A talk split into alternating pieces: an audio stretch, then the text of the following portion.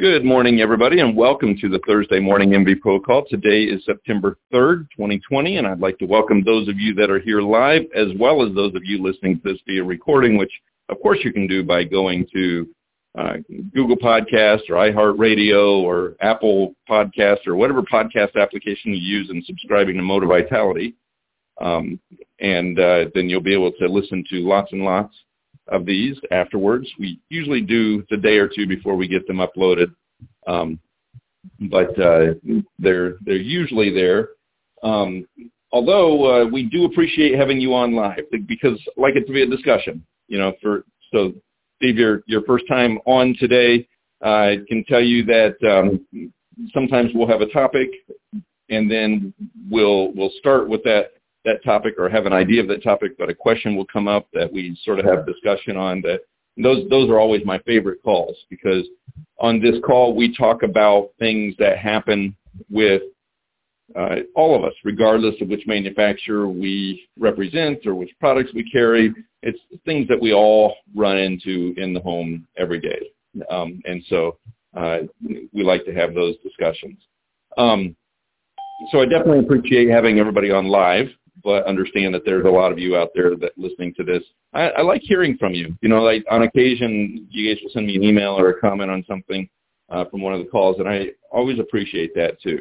Um, I do want to let you guys know that still, and we've been going through this for the last couple of weeks, our website is still experiencing some maintenance issues. The end result from this is supposed to be a faster, better, smoother website with a lot more tools and a lot more um, capabilities than what it had before. It was very slow before and, and just sort of a behemoth. We moved it to a different server, and there, there's still some glitches as we get that fixed. So, so please be patient with us. Um, we will send out a message to everybody letting you know when it's when it's back and up, and running, which I'm hoping will be today or tomorrow. Um, but uh, um, just wanted to let you guys know that that that is that is going on. So want to start the call off the way I do every week, um, except those where we have a guest speaker, and that is by by asking, was there anything anybody learned this last week that you wish you had known before? Anything that happened that is worthy of sharing with other professionals across the country, or uh, anything that we can help you with? Anything going on? Kelly, I have a, a quick thing. Uh, I know I always refer back to my Facebook. I promise I'm not on Facebook all the time, but uh, just things I see in my news feed. And uh, one of the things I saw this week, or just yesterday, as a matter of fact, I had a personal friend that had posted something, and it was uh, something that stated that well, it looks like when you have soft water, you shouldn't be using the detergent pads. Um, happy 16th anniversary to me. I get to get a new um, uh, dishwasher.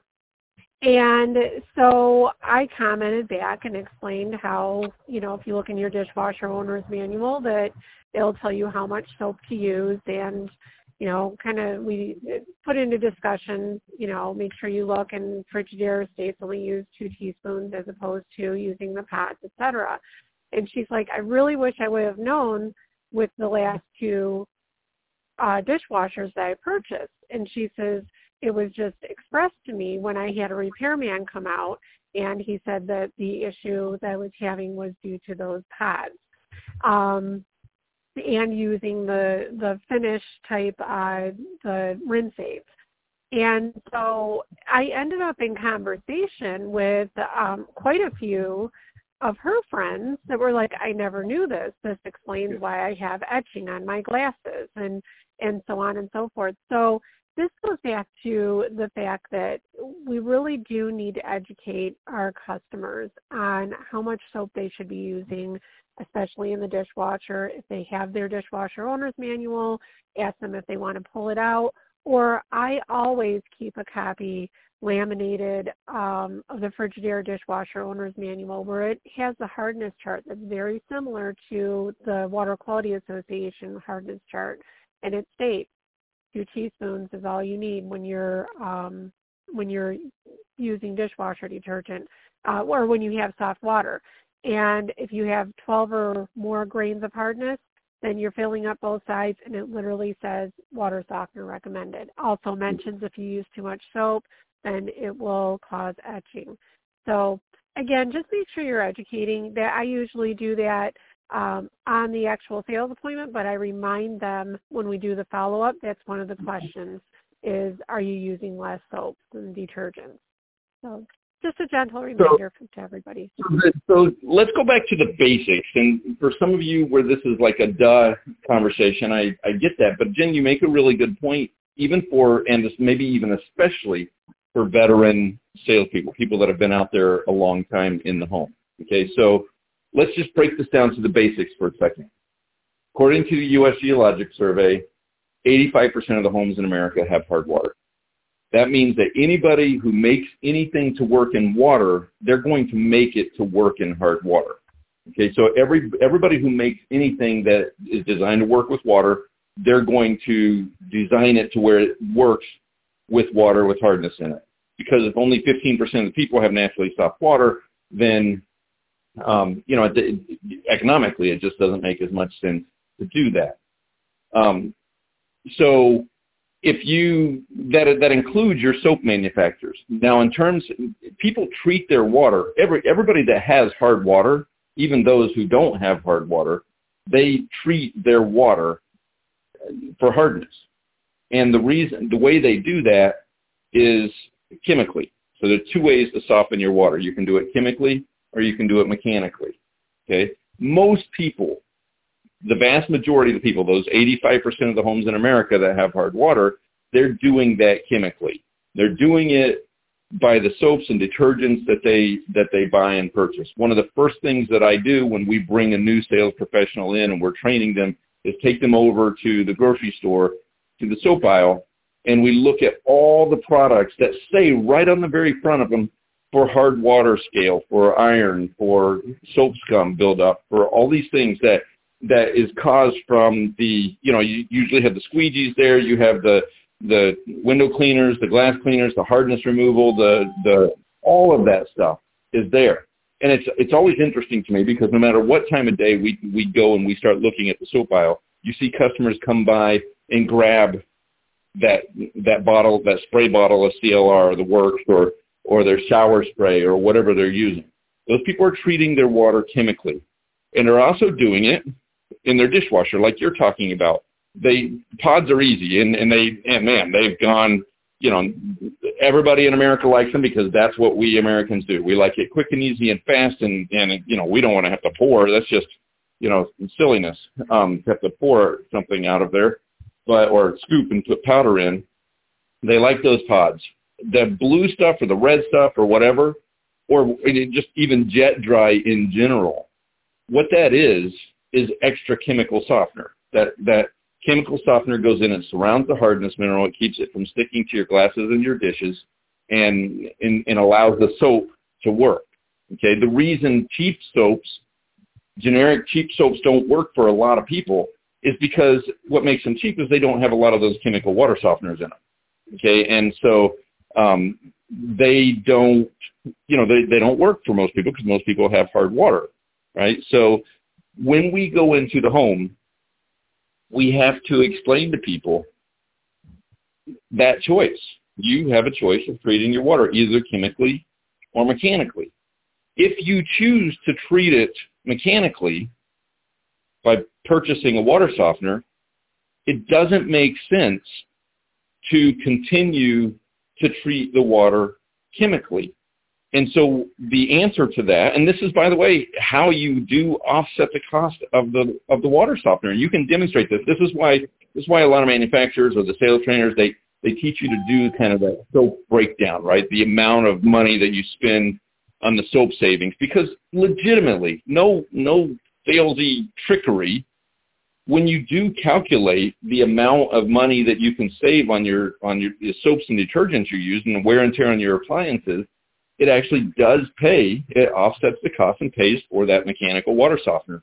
But if we don't educate our customers, if we don't do what you're suggesting there, Jen, and, and educate them, then he, here's the results of that. Now they're spending twice as much money as they needed to spend because they're still because they don't know any better. Just like all the people on your on your thing there, they don't know any better.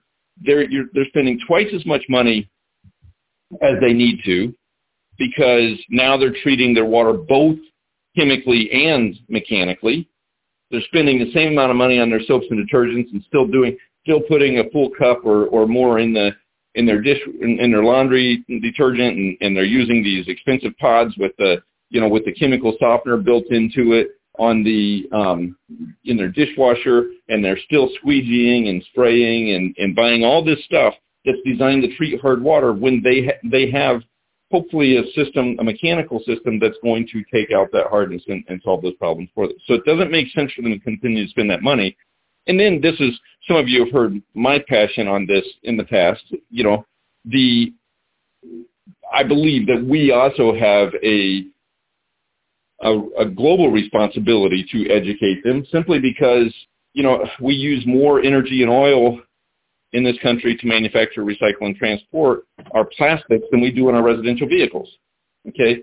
And so when we install a water softener, not only should we be saving money for the customer and making less work for the customer, and but we also, you know, 75% less laundry soap means 75% less plastic to store that laundry soap, which means 75% less fuel to ship that that uh, that laundry detergent.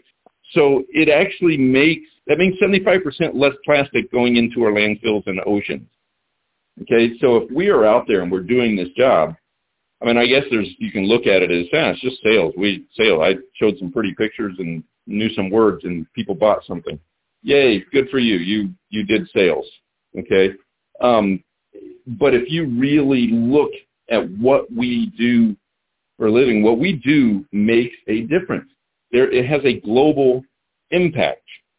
And so to your point, yeah, Jen, we need to educate them. And exactly like you said, at the time of the sale and then at the follow-up because they forget about it. And this is, this, it completely screams the reason to not assume that just because somebody came in there and did their three-hour magic show where they, you know, shook soap flask and did all the, did all the scripted sales stuff that so many of these companies do. Okay, that's I've rarely heard somebody. I mean, that, that that's an impressive presentation. That two to three hour big long sales presentation. It is an it is an impressive presentation that that really um, pulls on the heartstrings. You know, it, it draws on the emotion, but it also sometimes lacks the very simplistic explanation of mechanical versus chemical treatment you know, and, and so break it down to the basics for the customer and explain to them actually what you have, you know, that what you're, what you're offering them. You're not asking them to spend any more money than what they are already spending. All you're asking them to do is to stop spending it on plastics that are going to end up in landfills or the oceans and, and to spend it on something that's going to be a lot less maintenance and, and, and work more consistently. So um, Good, very good. Uh, go ahead. In, in addition to that, if you read into that post, if you psychoanalyze it, like I like to do those things, um, if you psychoanalyze it, she's she's blaming the water softener on soft water and the water softener on etching, you know, or or not etching, but you know, destroying her her dishwasher um, and the pod. But mm-hmm. you know, she's looking at it as you know what soft water, it's not good because now that I'm using these pods, it's destroying my dishwasher. And right. you know, kind of the same thing happens when you they're talking about. Um, we saw on the Water Treatment Pros uh, Facebook page, somebody said, "Hey, neighbor came over and said her glasses are etching because she has soft water." And so it's giving the soft water the bad name. If you are educating them, then they're not looking at soft water as, well, it's a bad thing. They're looking at as, oh, it's a soap savings instead of soft water is bad because it's going to cause the etching. So that's another, you know, make make sure that you're you're praising the soft water and praising the soap savings, if anything. Yeah. Anybody else have any thoughts on that?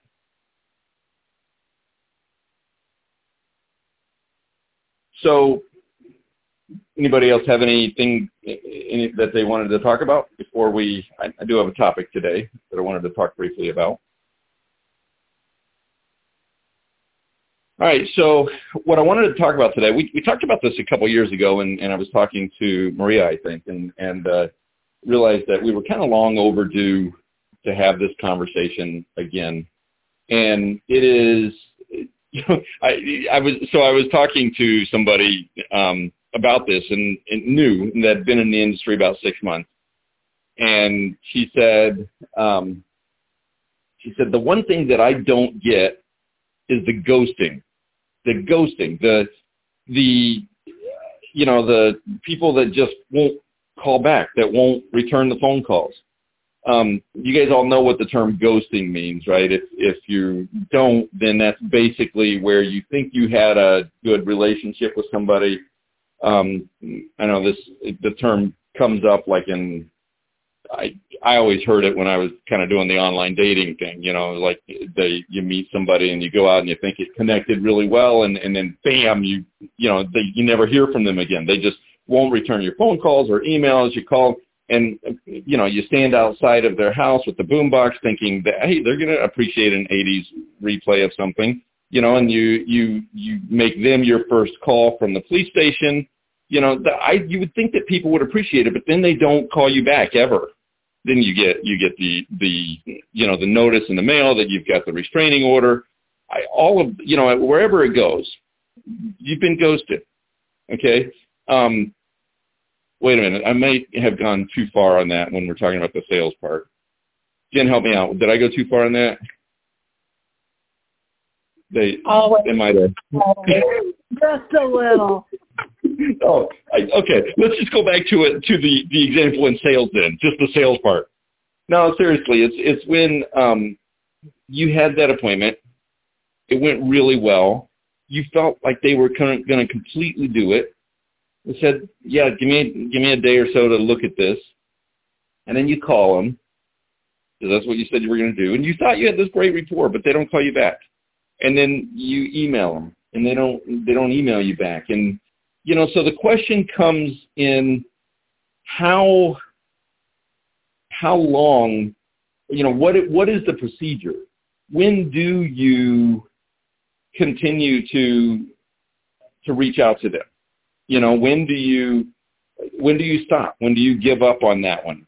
You know, how do you um, how do you not seem like the stalker that I was joking about, right? So how do you how do you make it to where you um, you want you you let them know that you want their business, and or even sometimes that's the hardest part is you can take it when you know and they say oh we've gone somewhere else yeah that's disappointing but it's also it's also somewhat of a relief to to know to have the closure I guess on on that sale then you can evaluate and say okay what did I do that I that I you know was there anything that I could have done to change the outcome of that you know, was it simply price?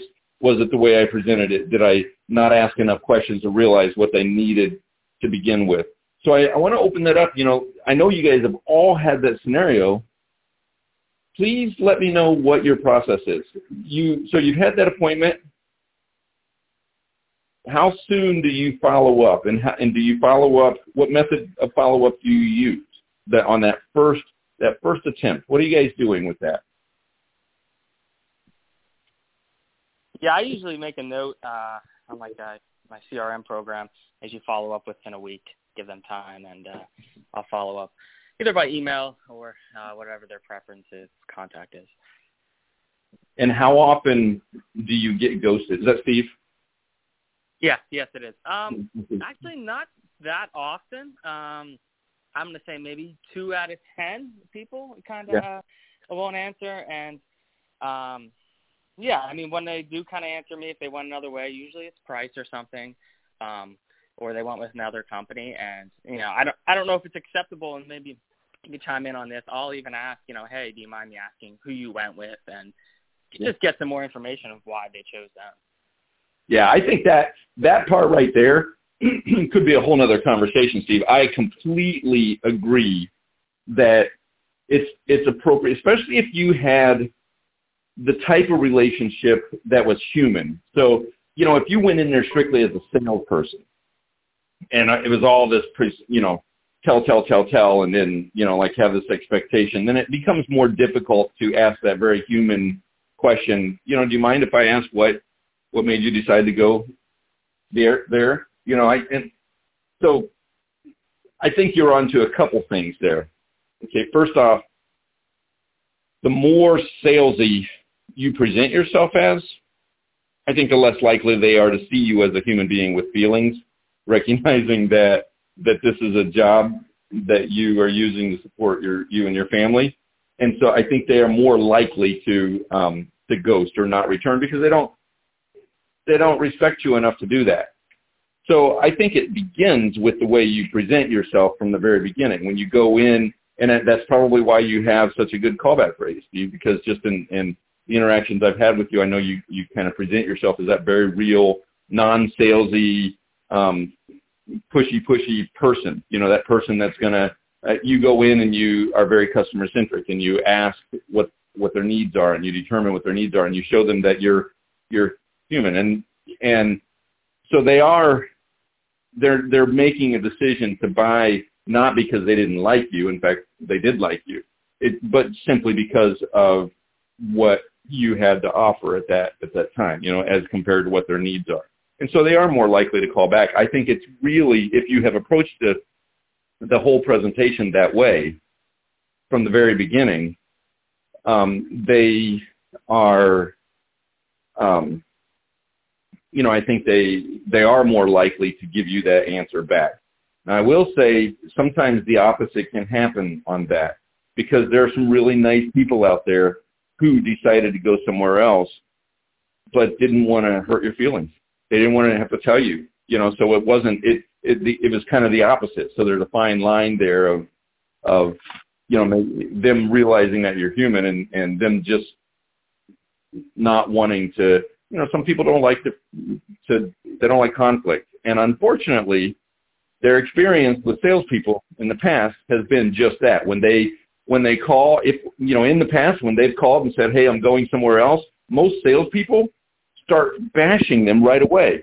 Well, that was a mistake. I can't believe that. I, w- I should have done that. Or guilting you. Why didn't you call me and ask me this? I told you that's what I had. They don't want to do that. They, they don't want to hear that. If your customer has called you and made a and made a decision with somebody else, they're allowed to do that. They are an adult. And maybe they made it on false information, on bad information. If that's the case, they're going to learn that down the road. Okay? And the last thing you want them to think about is you the way you they, they don't you don't want them to think about anything negative in terms of you. So that's where you say, oh, I'm definitely disappointed. I, I would have loved to have the opportunity to help you out on this. However, that doesn't change just because you purchase something else. If you have any other questions or you have any, you need anything, please let me know. Okay, I, I, I'd still love to have another opportunity to, to be able to help you. They're going to remember that versus that if you get in there and guilt them into the decision they made. The reason a lot of them don't call back when they went with somebody else is because they're in their experience, they have that salesperson that started guilting them and, and doing all of that stuff. Um, so, Steve, do you mind if I ask, you know, you said you wait a week. When you leave the customer and you haven't made that decision, how long are, are you, what are you saying to them? Are you saying, hey, I'm going to touch, if I haven't heard from you, I'm going to touch base with you in a week? Are you asking them or are you going to, are you telling them that that's what you're going to do? Yeah, it's usually one of my questions before I leave the, you know, home doing the water test and stuff. I usually ask, hey, do you mind, you know, if I touch base with you in a week or so, um, you know, ask them what their preferred method of contact is, and and usually the response, yeah. yeah, if you don't hear from me, yeah, go ahead, you know, give me a call, and uh, yeah, and like I said, usually they'll they'll again, I think you're correct there, going along with just being personable, being friendly, um, and getting that kind of personal connection with them. I think uh, they respect somebody a lot more, and they'll they'll pick up the phone even if they decide to go elsewhere or you know yeah. decide to maybe put it off or something. So. So how long how many calls do you guys make? And I'll open this up for everybody here. You know, how many how many attempts to contact somebody and what is the time frame in between them and the method you use before you decide to write, not necessarily write it off, but not focus as hard on it. You know, so so let's say you, Steve, you've called them in a week, or and please anybody else jump in on this too. Okay, so you've called them in a week, you got a voicemail, you left a message, um, you sent them an email, a text, however you did it in whatever time frame. How many how many attempts at that? And this is the part where I do think about it a little bit in online dating because I I never wanted to be that stalker, right? I don't want to sound like I'm a like I'm a stalker or desperate for the sale. So, you know, um, so how, how many how many attempts and and how far in between? And what do you say when you when you do them?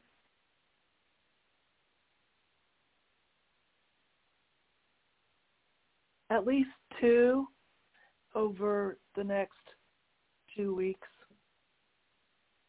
but probably not okay. a whole lot more than that. I had a anybody else?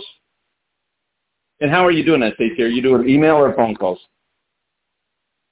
Um, part of it depends on their age range and how they were contacting in the first place.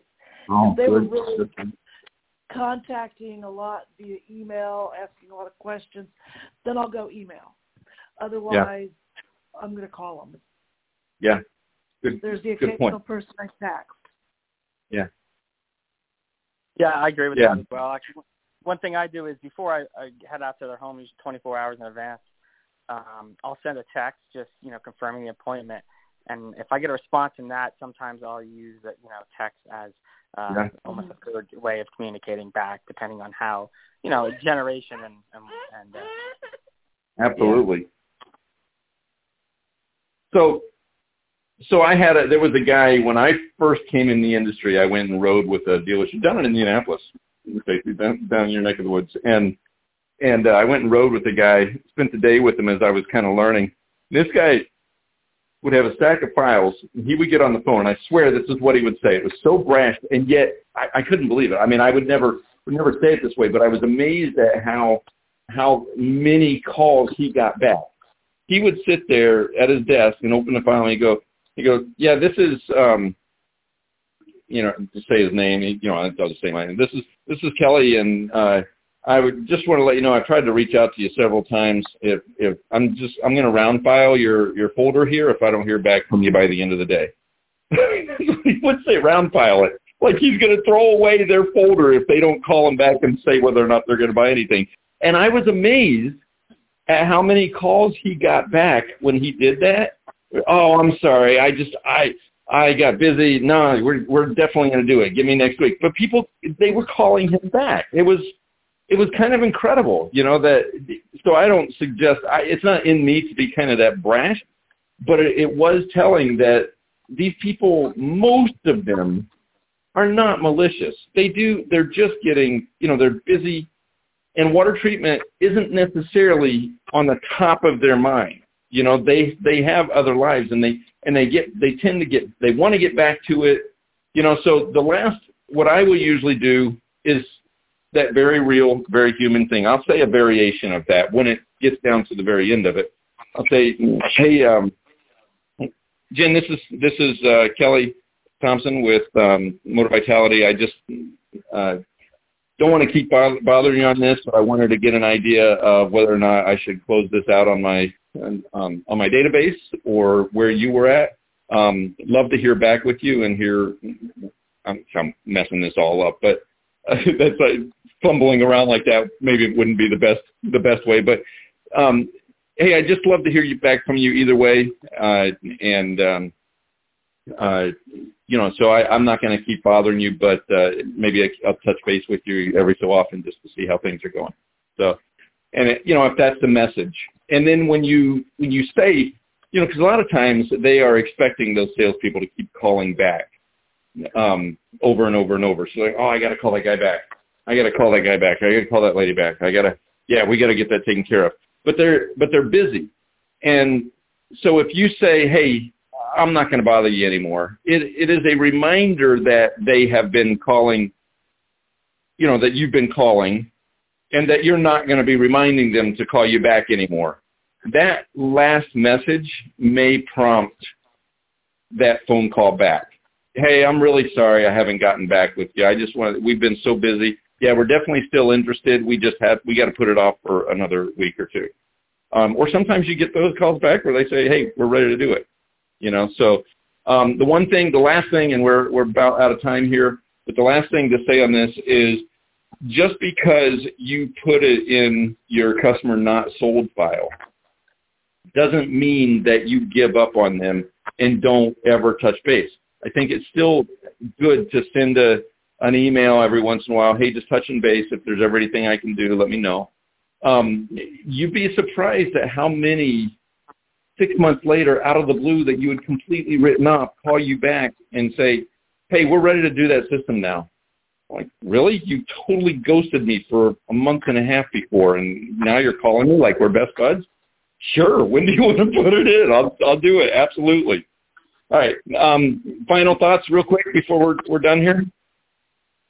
Yeah, Kelly, Steve again. I couldn't agree more with your last comment there. I've had many where I've reached back out three months later after they said, you know, they're going to have somebody else do it, their husband's going to do it, and I've had some that turn around and said, you know what, we never got around to it, you know, but let's do it with you. So I couldn't agree more.